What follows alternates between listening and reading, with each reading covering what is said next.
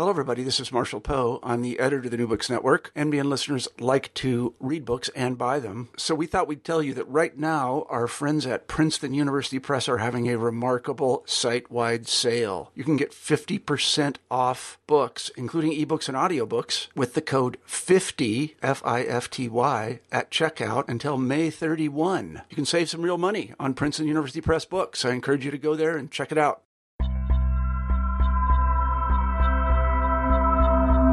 Hi, my name is Kelly McFall from Newman University, and I'm the host of the New Books and Genocide Studies podcast, part of the New Books network of podcasts.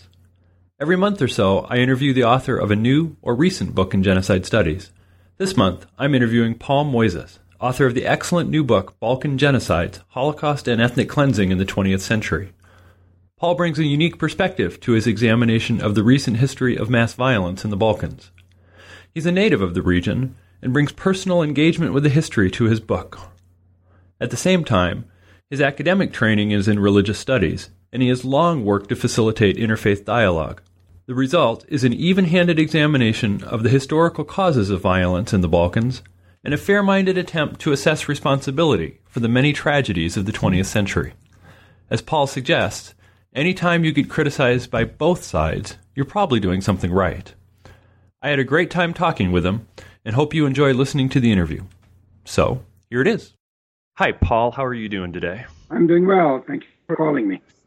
Yes, and thank you so much for, for doing the interview. For our listeners, um, today I'm interviewing Paul Mojzes, uh, author of the book Balkan Genocides Holocaust and Ethnic Cleansing in the 20th Century, published by Rowman and Littlefield Publishers, part of the series Studies in Genocide, Religion, History, and Human Rights. Paul's exceptionally well placed to conduct such a study. Uh, a native of the region, he's lived for a long time in the United States, uh, but is able to read the Balkan languages that many genocide scholars can't read, and has a natural feel for the area.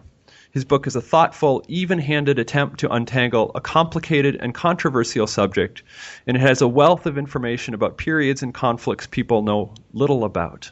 It's well worth the read. I encourage you all to get it. Uh, and with that as a preface, let's just jump into the interview. So, Paul, why don't you tell us a little bit about yourself and how and why you ended up as an academic who's interested in genocide? Mm-hmm. Well, I was born in Yugoslavia back in 1936. I was born in the part of Yugoslavia, former Yugoslavia now, uh, that is Croatia, in the city of Osijek. At the age of four, my parents moved to Serbia, to a region called Vojvodina, Novi That's where I went to, um, you know, elementary school, middle school, high school. Then I went to Belgrade University to the law school. I studied for two years law. Uh, at that time, I met an American clergyman who came to our church. I'm a United Methodist by religious affiliation, and both of my parents were pastors. My father was a minister until he got killed uh, during World War II by the Nazis, and then uh, my mother took over the pastorate. So I grew up in the church and I met a visiting Methodist uh, minister from the United States who invited me to come to study at Florida Southern College. That turned out to be a very difficult and long process in terms of getting a passport because Yugoslavs at that time, back in the middle 50s, were a pretty close society. It took two full years to work on that project, but somehow, some way, it happened. And in 1957, I came to the United States to Florida Southern College. It was there that I decided actually to switch my interest in religious studies because for the first time I took a course in religion and I loved it so much that I took another and another and another. And before too long, I was majoring in religion. and my professors were so wonderful that when I started thinking as to what I might do with myself and my life, I thought, wow, maybe I can do the same kind of thing to, for somebody else as my professors did for me. So, upon graduating from Florida Southern College, I went to Boston University to the School of Theology. And uh, by 1964, I was finished with my classwork and with my dissertation. The dissertation was on the history of the Congregational Methodist churches in Bulgaria and Yugoslavia In a sense, I was trying to pay off my debt to my heritage uh, because nobody else, by the way, was. I, I was actually the only. The, yeah, I, at that time, I was the only university graduate coming out of our church. So I was the only one capable of doing this kind of work. Huh. So, any case, I got my PhD in 1965 and have been teaching at several colleges ever since. Currently, I'm at Rosemont College in Pennsylvania. I've been there since 1970. And you've published several books. How, how did this one come about? Why did you decide to write on this? Well, most of my books deal with Eastern Europe. Mm-hmm. And then, approximately what, uh, six years ago or seven years ago, I got a telephone call from Richard Stockton College in New Jersey. They have a master's degree program in Holocaust and genocide studies. And they inquired whether I might be interested in applying for a distinguished visiting professor position that they had at their at their university. And well, to make a longer short a longer story short, I got the position for one semester mm-hmm. and I immersed myself into teaching then on Holocaust and genocide, both at, at the undergraduate level as well as the graduate level. And at, it was at that time when slowly it became evident to me as I was trying to prepare for classes, and that there was very little material on what was happening during the Holocaust years in the Balkans. The study of the Holocaust basically centers on northeastern Europe, mm-hmm. on Central Europe, and on Western Europe, and very little on the Balkans, former Yugoslavia, Bulgaria, and Greece. So I thought, hmm, nobody has done that work, and who would be more capable of doing that than myself? And I have this vested interest because indeed a number of members of my own family perished during that time period. So slowly I was getting to the point where I thought, I've got to do this. It, it became sort of a compelling issue, you know.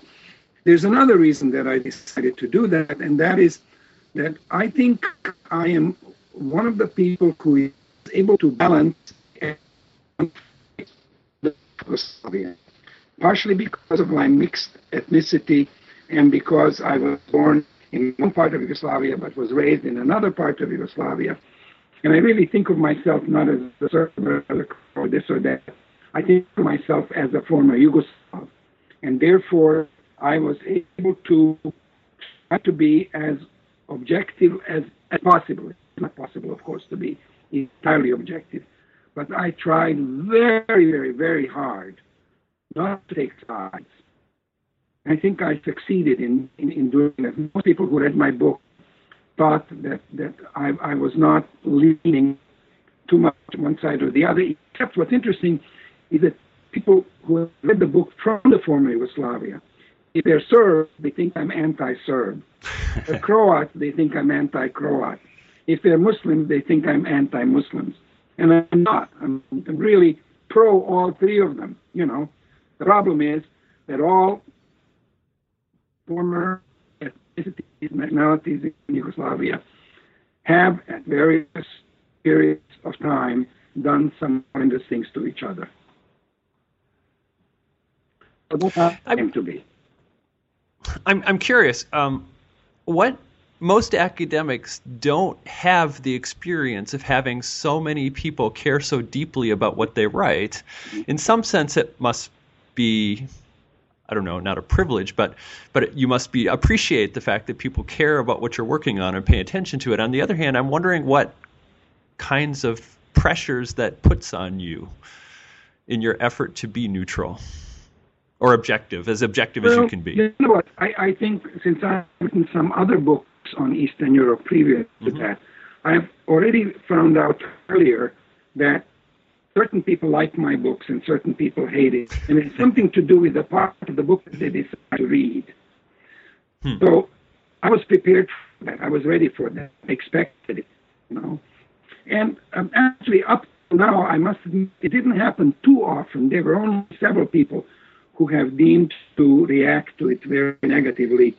Predominantly was the Bosnian Serb who had sort of decided that I am hating Serbs and that I am uh, not being fair and not being scholarly and not being objective. Because, in his opinion, by the way, a people who had suffered, who were victims in a genocide, cannot become perpetrators. And that's patently false. Mm-hmm. It is possible to be at some point a victim, and then later on, when a different historical situation takes place, one can become a perpetrator, sometimes for the very reason that one does not want to become a victim again, and then does a kind of a preemptive genocide of their former enemies. I think that happened several times in the former Yugoslavia and in the Balkans.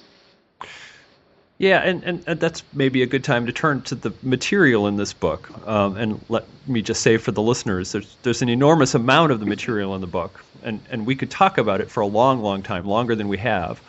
So I'm going to pick and choose and suggest again that, that you get a copy of the book and read it for yourself. Um, but that is one of the big ideas that I see coming out of this book. One of these basic themes is the way in which previous conflicts and tensions um, survived and lived on in the memories of the people who, who, who, who lived in the region. And, and you suggest this is true f- that these memories and these, these tensions go back much farther than the beginning of the 20th century. Can you talk about that a little bit? Oh, absolutely. You know, uh, the people in the Balkans have very, very long memories. In fact, I think one of the weaknesses of their way of life is they live too much in the past. To them, events that took several hundred years ago appear to be as if they were yesterday. And since many of those events have been damaging to their own mode of living, to their own sense of identity, and they feel that it's almost like a game that goes on. And let's say, like for instance, whether it's in football or in soccer, one team went ahead and did some, scored some goals against us, mm-hmm. but now we are getting up some steam. We are starting to score on them, and we not only want to tie the game, we want to get ahead, and so we try to do more damage to them as time goes on. And I, I picked up a phrase, I don't even know where I got it, but basically, are, are people who live in the past, do not have a future until they mm-hmm. see to somehow switch themselves more into a uh, constructive present that has the possibility of reconciling some of those conflicts. Mm-hmm. They oftentimes live with each other as if they're not going to continue to be neighbors forever. Well, in fact, even though there were attempts to exterminate each other. The fact is that they're really much too numerous to exterminate each other mm-hmm. completely. So they will always have to share that territory. Somehow they have to find in themselves this ability. And by the way, I, I don't want to give the impression to people who are listening that all of the people in that area have that. I'm talking sort of in some generalities. But uh, there, there, are certainly a lot of people who wish to move that area of the world or of Europe into the 21st and 22nd and 23rd century with much more positive interactions than, than, than the past uh, was the case. So I looked at the 20, by the way, I, I decided, you know, I'm not going to really go back to the Byzantine era or whatever and do all of that. I, I did try to focus on the 20th century. And what I've discovered, by the way, is that there have been three major waves of genocides. The first wave I was totally unaware of. Um, I think I'm the first scholar who has analyzed the First and Second Balkan Wars in 1912 and 1913 and mm-hmm. came to a pretty shocking conclusion that those were genocidal wars. Uh, I've always thought they were wars of liberation of the Balkan people to drive out the Ottoman Turks from the Balkans and start enjoying their independence and nationhood and so on. And only upon looking at it very carefully.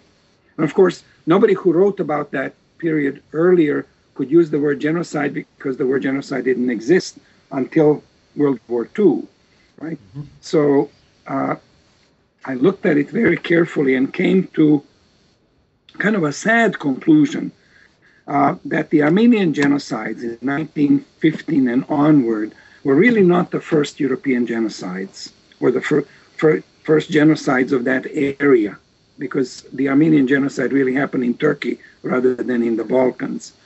But um, uh, 1912, 1913 was the first set, series of genocides. It was uh, some some scholars may actually contest my findings because usually we think that in genocide there's one perpetrator and uh, there's one victim and maybe a lot of bystanders or a lot of people who are somehow accomplices to it but are this i think was a clear example of mutual genocides mm-hmm. because what happened is that the four christian countries that created the balkan alliance against the ottoman turks first turned into a genocidal action not only against the turks but against all of the muslims of the area whom they considered to be Turks because, after all, in their mind, they've converted to Islam. Now they're no longer part of the body politic. And then, of course, what happened is since they had to divvy up land that had been for about 500 years under Turkish control, they needed to ethnically cleanse the area so that they could say, This is our land. Our troops are here. Most of the population now is our population therefore this belongs to us. And in the process, they had to either kill or drive out all the other ethnic groups that happened to be living in the same city or in the same area. And so unbelievable cruelties took place in that in that war. I was very, very much shocked as to what happened during that war. Another thing, for instance, that surprised me is um, a lot of people know about the ethnic rapes during the most recent wars of the 1990s, specifically in Bosnia, right? Um, it seems to me, from what I've looked at, that there may have been actually greater genocidal rapes in the Balkan wars hmm. than in the war in Bosnia, you know? But people just not know how to categorize that. Most people talk about outrages against women there wasn't even the vocabulary, in a sense, that scholars and observers could use to describe what we now know was clearly an attempt to kind of eliminate almost biologically a group of people from out of that area. So that was the first wave of the genocide. Mm-hmm. Um, then the second major wave of the genocides happened during World War II.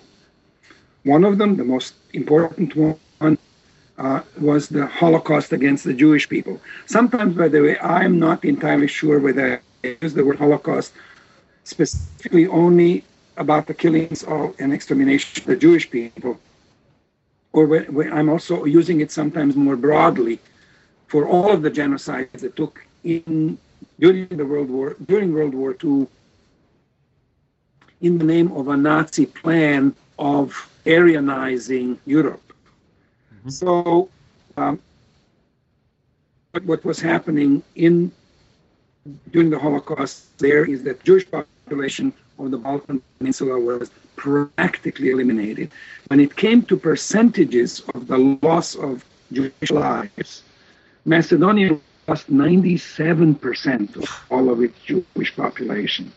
That, now, numerically, that's not a huge number because there were only 3,000 Jews in Macedonia, a little over 3,000. Right? But it was so thorough that only a hand, literally a handful of people survived. Right? In Serbia and in Croatia, something like 90% of the Jewish was eliminated. That was a very, very thorough job. Um, already in 1941, the German uh, uh, commanders wrote back to Berlin, Serbia is Judenfrei, is free of Jews.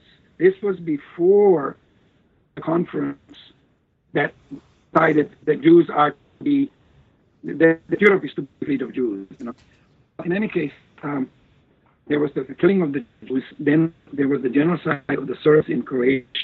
The Croatian Nazi puppet government collaborated with the Germans to the full extent, and um, um, there's huge debate, by the way, how many people were killed by the Croatian Nazis called Ustaše. Uh, Serbian scholars and the general population tends to vastly inflate that number, oftentimes to about a million Serbs, or even more than a million. Uh, Croats tend to diminish that number so radically that it almost seems significant.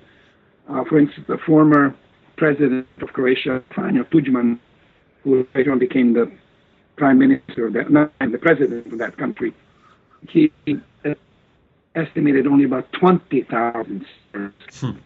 Get that span, 20,000 to a million. This is so enormous that neither of them is even close to the truth. Very difficult to actually come to numbers. I spent a lot of time citing what different scholars are saying, you know. Mm-hmm. But um, I, I, tried not to be too exact about numbers. I think there is something uh, immoral about bickering about numbers when the number of it are so large that it really does not matter whether there are 10,000 more or 10,000 less, you know. Mm-hmm. There was that huge uh, uh, uh, genocidal attempt. Also, Gypsies, or nowadays we call them Romas, that's their own self-designated language.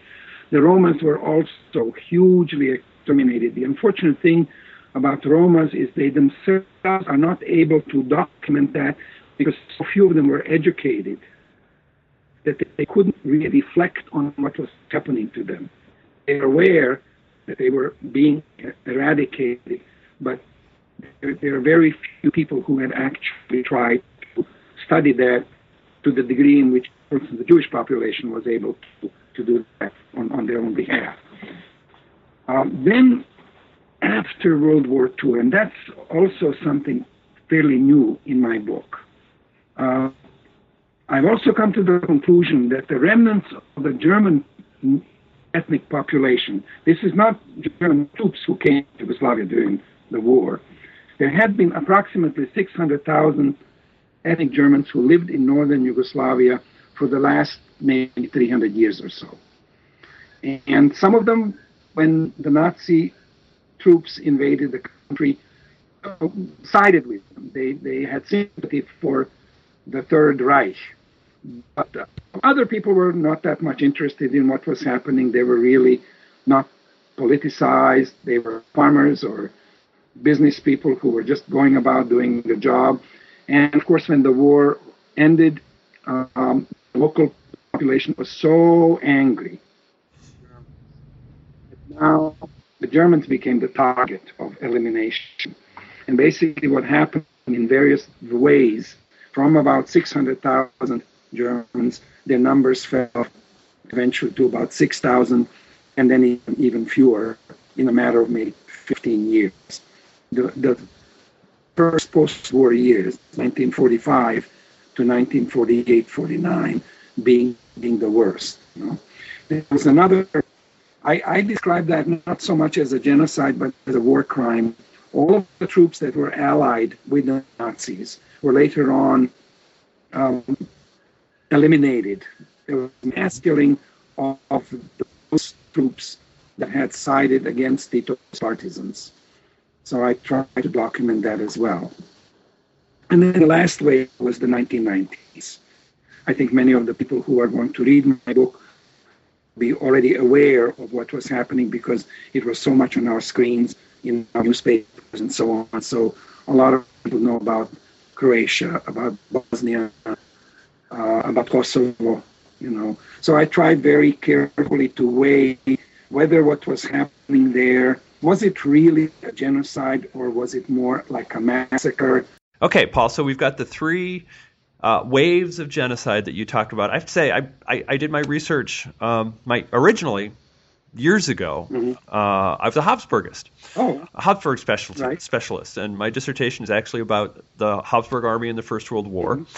And so I know probably a little bit more about the Balkan Wars than most people. And you're right, I had I had never heard anybody talk about them as a genocide before you. Right. Um, one of the things you talk about that that begins at that point, or at least you you start talking about at that point, and then runs as a thread throughout the century, uh, is this idea of ethno religiosity. Yes. Uh, a kind of idea or ideology um, that that you suggest is characteristic of the Balkans, and that that that makes people in the Balkans and politics and the way politics plays out in the Balkans differ from the, the rest of Europe. Um, so, can you talk a little bit about what you mean by ethno religiosity and, and, and why that is so characteristic of the Balkans and had the effects it has? Okay. Um, I wrote a book called Yugoslavian Inferno, and the subtitle was Ethno Religious Warfare in the Balkans. This was a book about the wars of the 1990s. And my publisher first wanted me to say ethnic and religious warfare in the Balkans. And I said, no, you don't understand. The relationship between ethnicity and religion is much closer. So we, we, we, should, we should really use it as a single word. And he said, well, what about hyphenating it? I said, actually, closer than hyphenating a word, it really is a single concept. And so he let me do it eventually. He permitted me to use that uh, single word, ethno, ethno religiosity. What it means basically is that over the historical development, it goes really back to the time when Christianity started spreading, not only to the Balkans. By the way, ethno-religious uh, um, symbiosis is true not only of the Balkans, it's also true of the rest of Eastern Europe, and to some degree also in Western Europe. You know, it's this identification of nation with the religion. So, for instance, in our mind, and you will, I think many of our listeners might recognize that when we talk of the Polish people, we know them to be Catholic. When we talk about Italians, we also know them to be Catholic. Yep. When we talk about Swedes, we know them to be Protestant, right? And if we talk about Russians, they are Orthodox. Well, that's how it also works, of course, in the Balkans. And so people in the Balkans have clustered themselves around their churches, uh, since they were so often occupied by the great powers, Austria Hungary at one point, the Ottoman Empire, Venice, uh, Byzantium, and so on, um, oftentimes when they were dominated by a foreign power, then they did not have their own governing authorities, their own political structure. The political structure was crushed. So the group that succeeded in carrying on on the national consciousness were the clergy.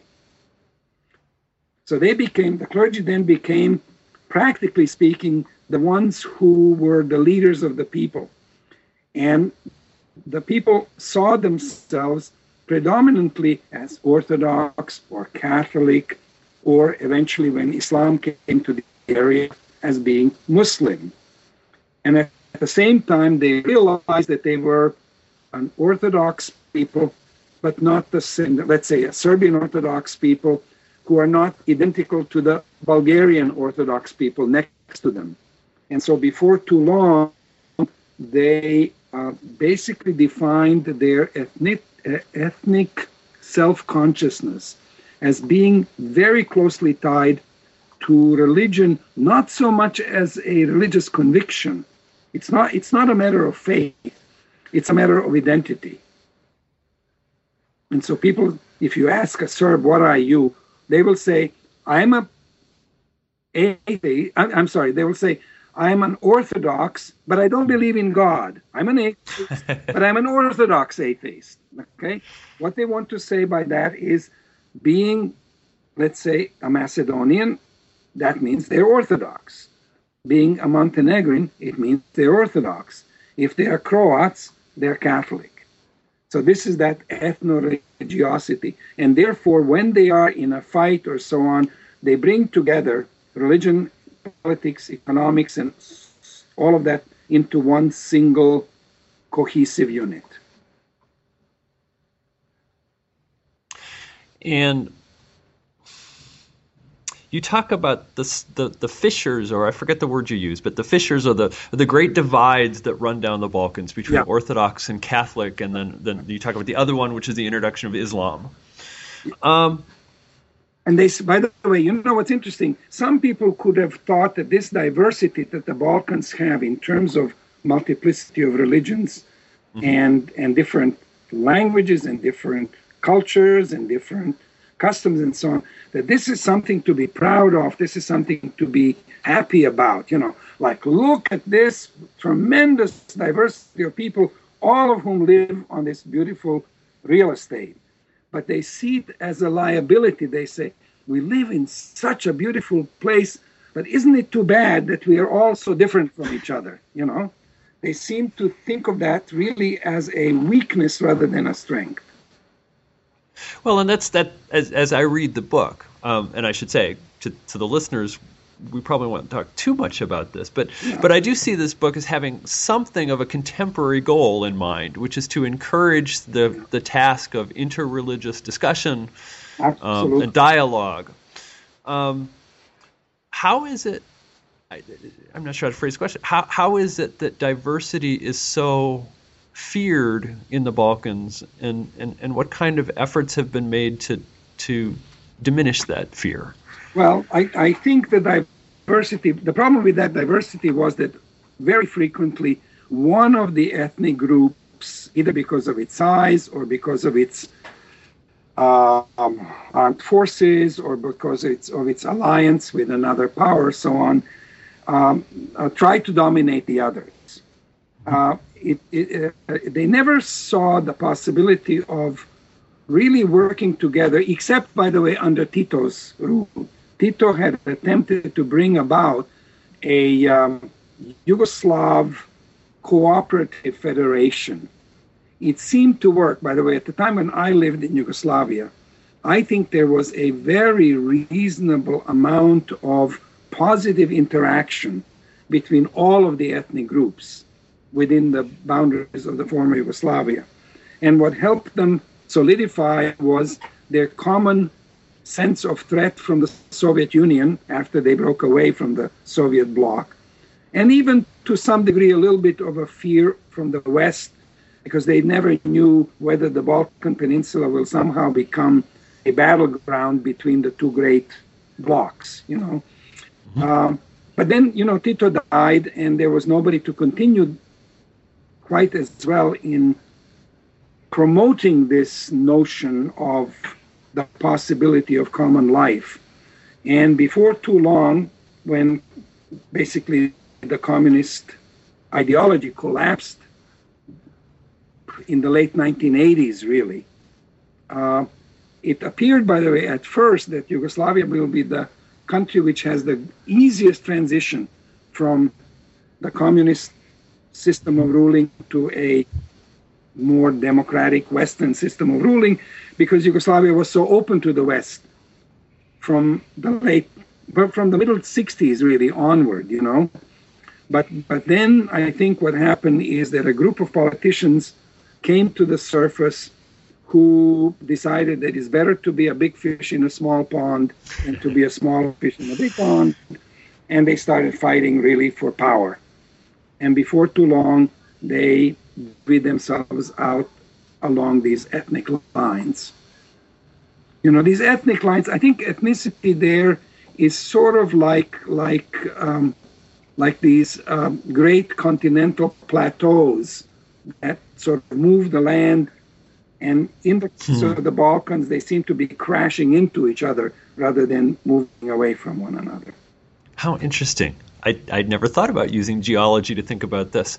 But, oh, well, not but, but one of the things you point out in the book is that, that one of the prime movers of these tectonic plates is, is, is the fact that this area was competed over by empires. Yes. Yeah. And that their experience of empire, and, and you even suggest, I think it's a wise comment, that Americans think of empire as somewhat benevolent because, yeah. well, we're running the empire but but their experience, and, and I should say, I, I, was living in Vienna from 1994 and 1995 when much of this was happening, and and a lot of the kind of impression I get of of Habsburg sense is exactly the American sense that we are bringing civilization Yeah, to this area, that right. they're being part of the empire is a good thing. Right. They don't think so. Yeah, exactly. I mean, you know, I used to teach in Austria for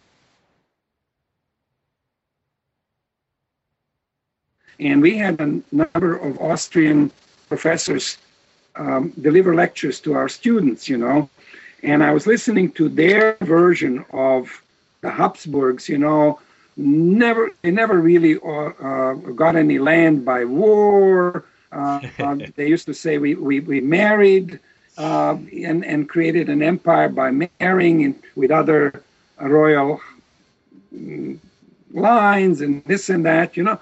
And I thought to myself, how wonderful, how nice. it's like a Vienna waltz into the Balkans, you know. Uh, it wasn't really like that. By the way, they did bring some cultures. For instance, when you look at what happened after Bosnia was annexed to the Austro-Hungarian Empire, there was a lot of progress, you know. There is a positive and a negative. Even the Ottoman Turks coming, the Turks were actually a very developed people at the time when they moved so dramatically into the heart of Europe. Uh, but but you know the fact is that an empire basically uses the annexed lands as um, basically like a colonial power does for the purposes of um, resources and cheap labor. And obviously, the people in these hinterlands simply are moving at a much, much slower pace than uh, in the seat of the empire. You know.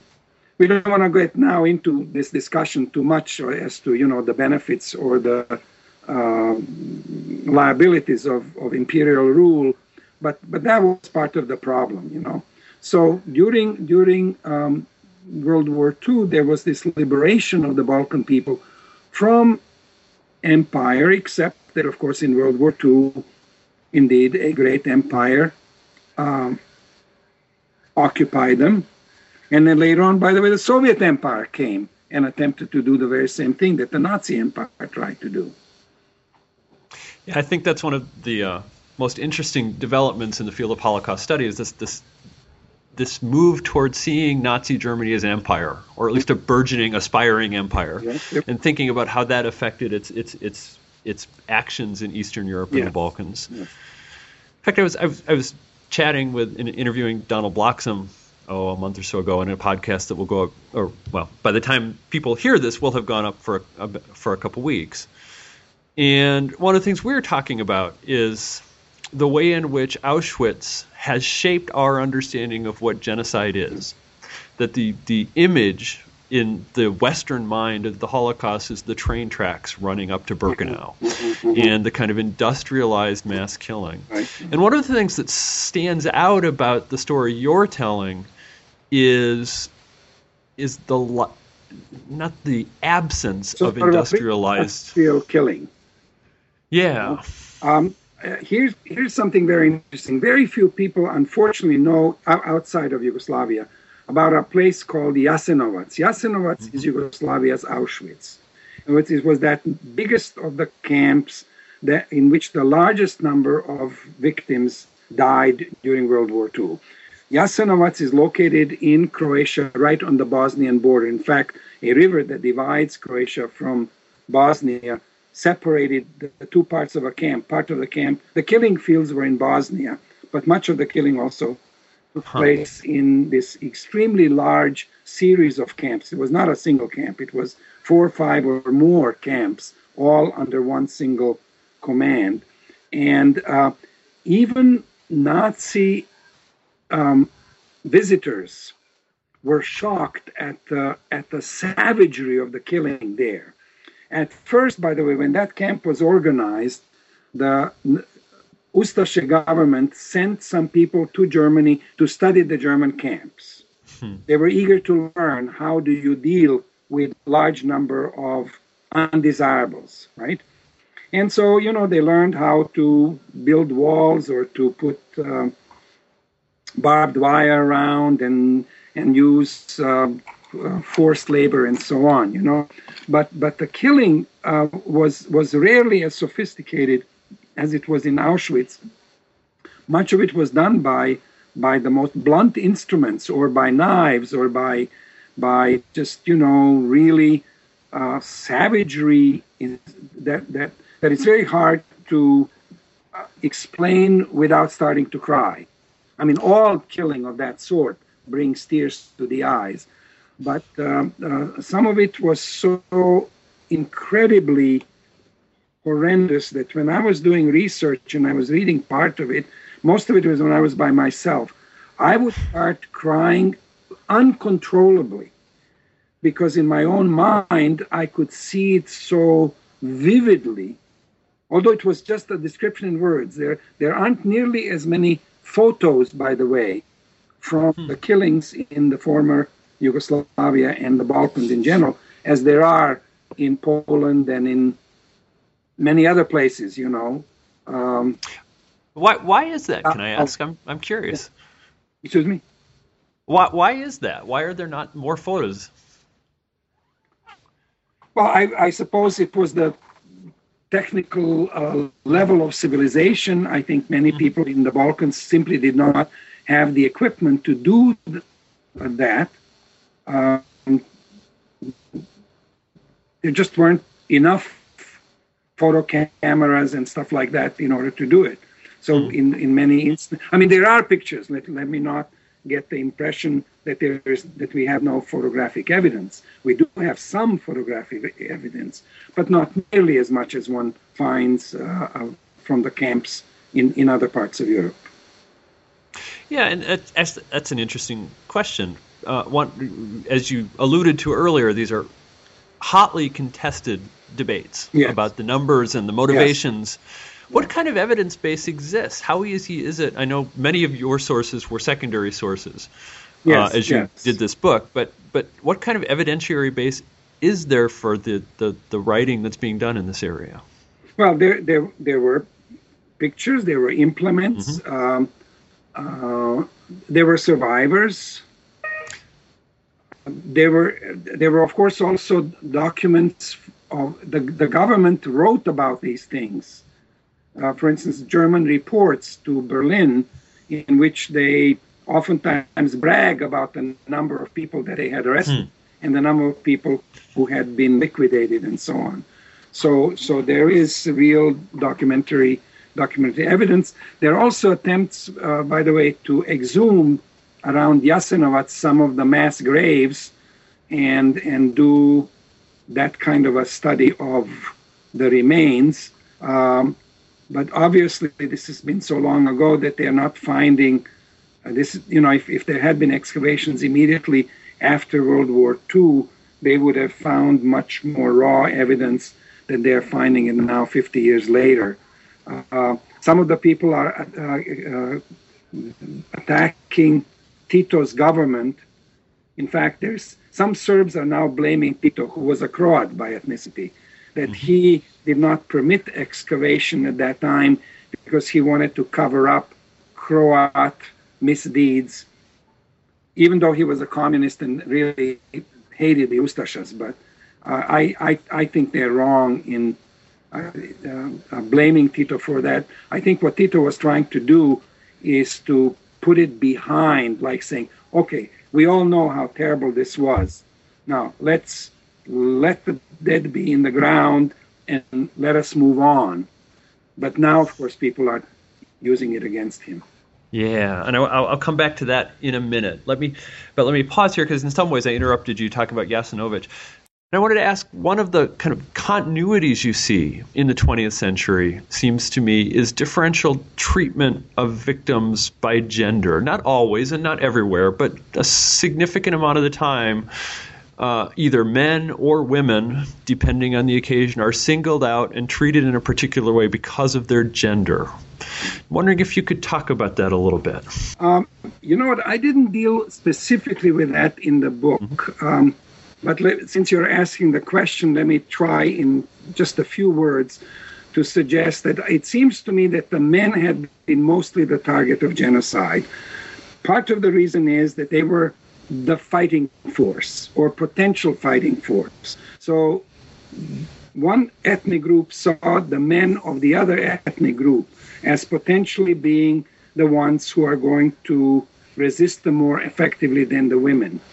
And therefore, uh, numerically, I think the men were, first of all, the larger number of victims, and oftentimes they were also the first victims. For instance, when in Belgrade, uh, the Nazis decided to round up the Jews, they first rounded up only men. The women and children were left alone to stay at home, and nothing was happening to them, whereas the men were taken for manual physical labor, and then they were also the first ones to be killed.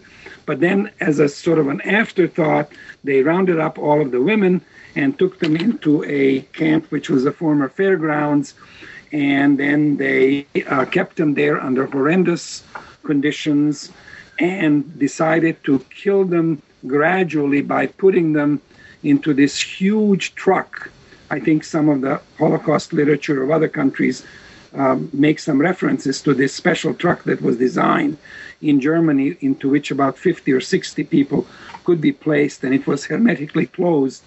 And then the exhaust, the, the carbon monoxide of the um, exhaust of the truck killed them on the way to another location. And there, the Nazis, for instance, used gypsy labor to dig the hole, to, to dig the graves, and to dump the bodies in there. Later on, the gypsy workforce was destroyed in order to kind of get rid of the evidence, you know. Um, now, where the women suffered more was, of course, by, by rape. Uh, some men were also raped, by the way. There's all kinds of genital mutilation uh, taking place uh, against the men. Uh, uh, we, we, we, we read, for instance, that what happened during the war in Bosnia is that sometimes the Serbian guards would sort of uh, enjoy forcing two Bosnian Muslim men to have intercourse with one another while they were watching them and basically threatening them that they will kill them if they don't do that. Or they would force them to bite each other's testicles off or something like that. But uh, clearly, more women were attacked simply because that was a thing that the men would rather do than, let's say, rape the men.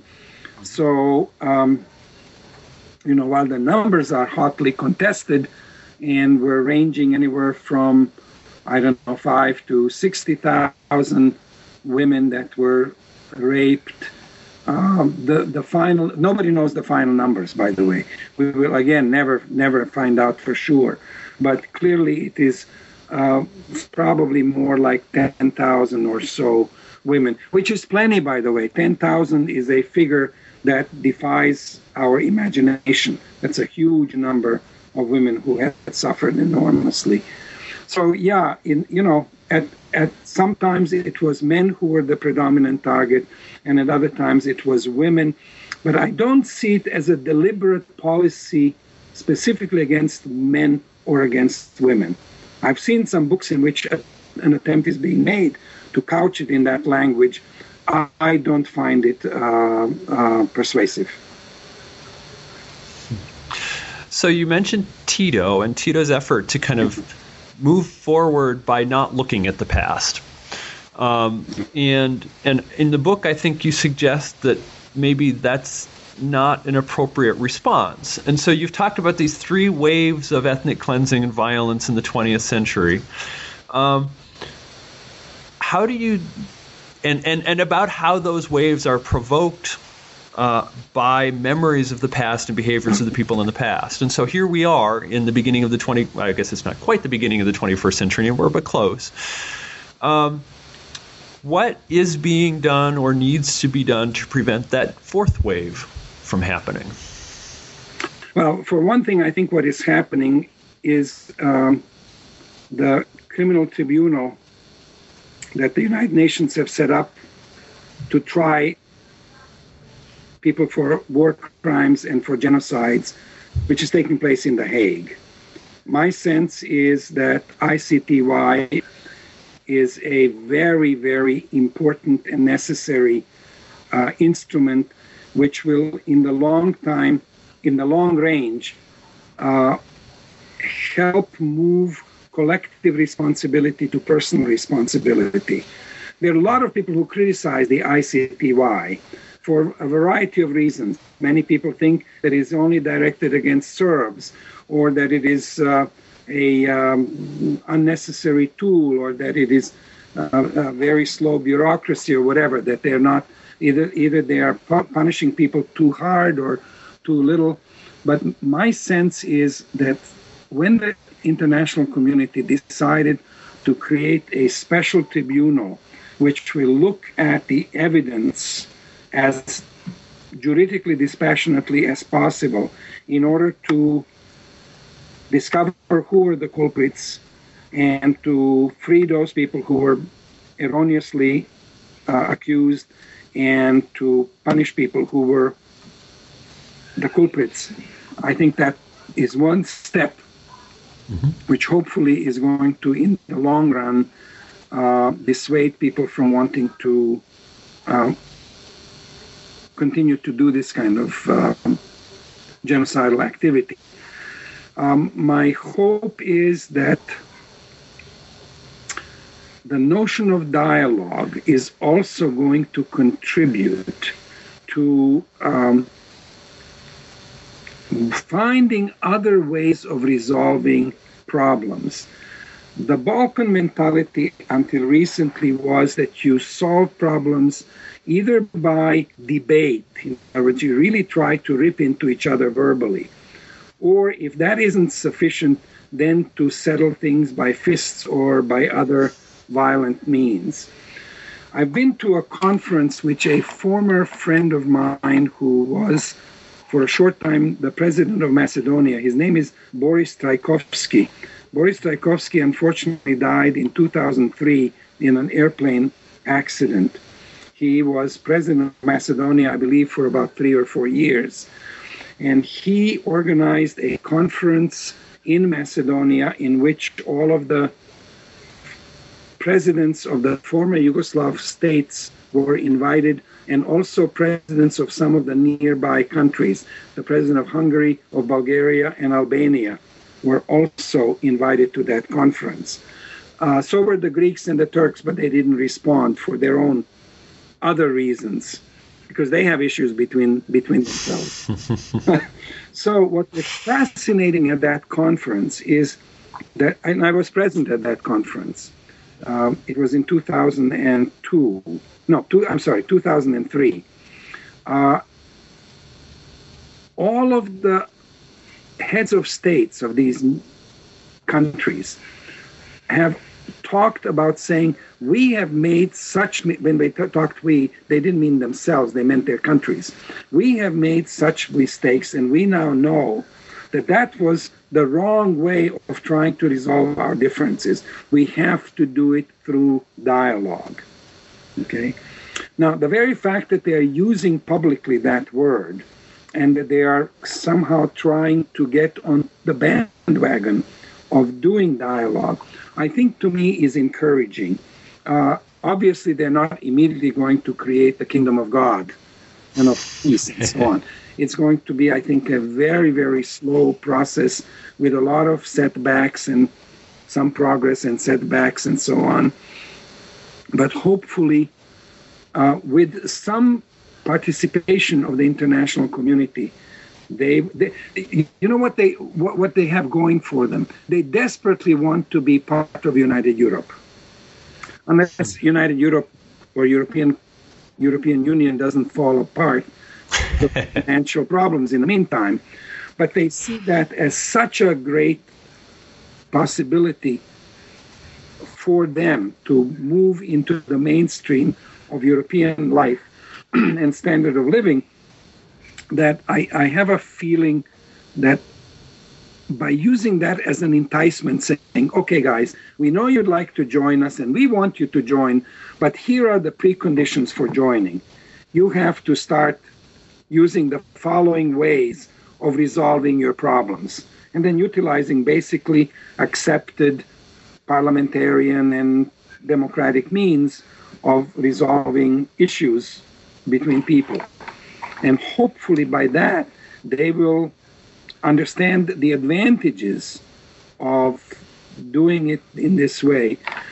The one thing that worries me a little bit is that when a new generation of people grows up that did not suffer the consequences of war, they suddenly start playing with the idea that they can be Rambos, that they can be macho men, that they can, you know, go and show themselves and they're going to resolve this thing in their own advantage. This is definitely what happened, I think, in the wars of the 1990s. It was waged mostly by a generation of people who did not actually suffer through World War II. Although sometimes they were egged on by the older people who still had some unresolved problems of World War II. Well, we've taken up a lot of your time. Okay. Uh, I just have one more question that I ask to every person I interview. Um, what are you working on now? Well, um, there are a group of us in Europe and in the United States who are starting to work on a very large project, which is going to be called something like Worldwide Christian Community and the Cold War. What we want to do is to see what kind of impact did the Cold War have on religious communities, particularly Christian? We are not talking, we're not going to go into Judaism and into Islam. We're going to stick with the Christian community and to look at what kind of impact did this great divide of the Cold War have upon the religious communities in the United States, in Western Europe, in Scandinavia, in Eastern Europe, in the former Soviet Union, in Africa, in Asia, in Latin America. Okay, and to what degree were Christians able to impact the relationship of the great powers and other countries in the Cold War? Uh, we started working on that for about one year so far. We are woefully lacking funds. We have we have the ideas and we have the people. Uh, what we do not have is money to meet and money to encourage um, different people to work on respective chapters that will eventually yield most likely a multi-volume almost encyclopedic work.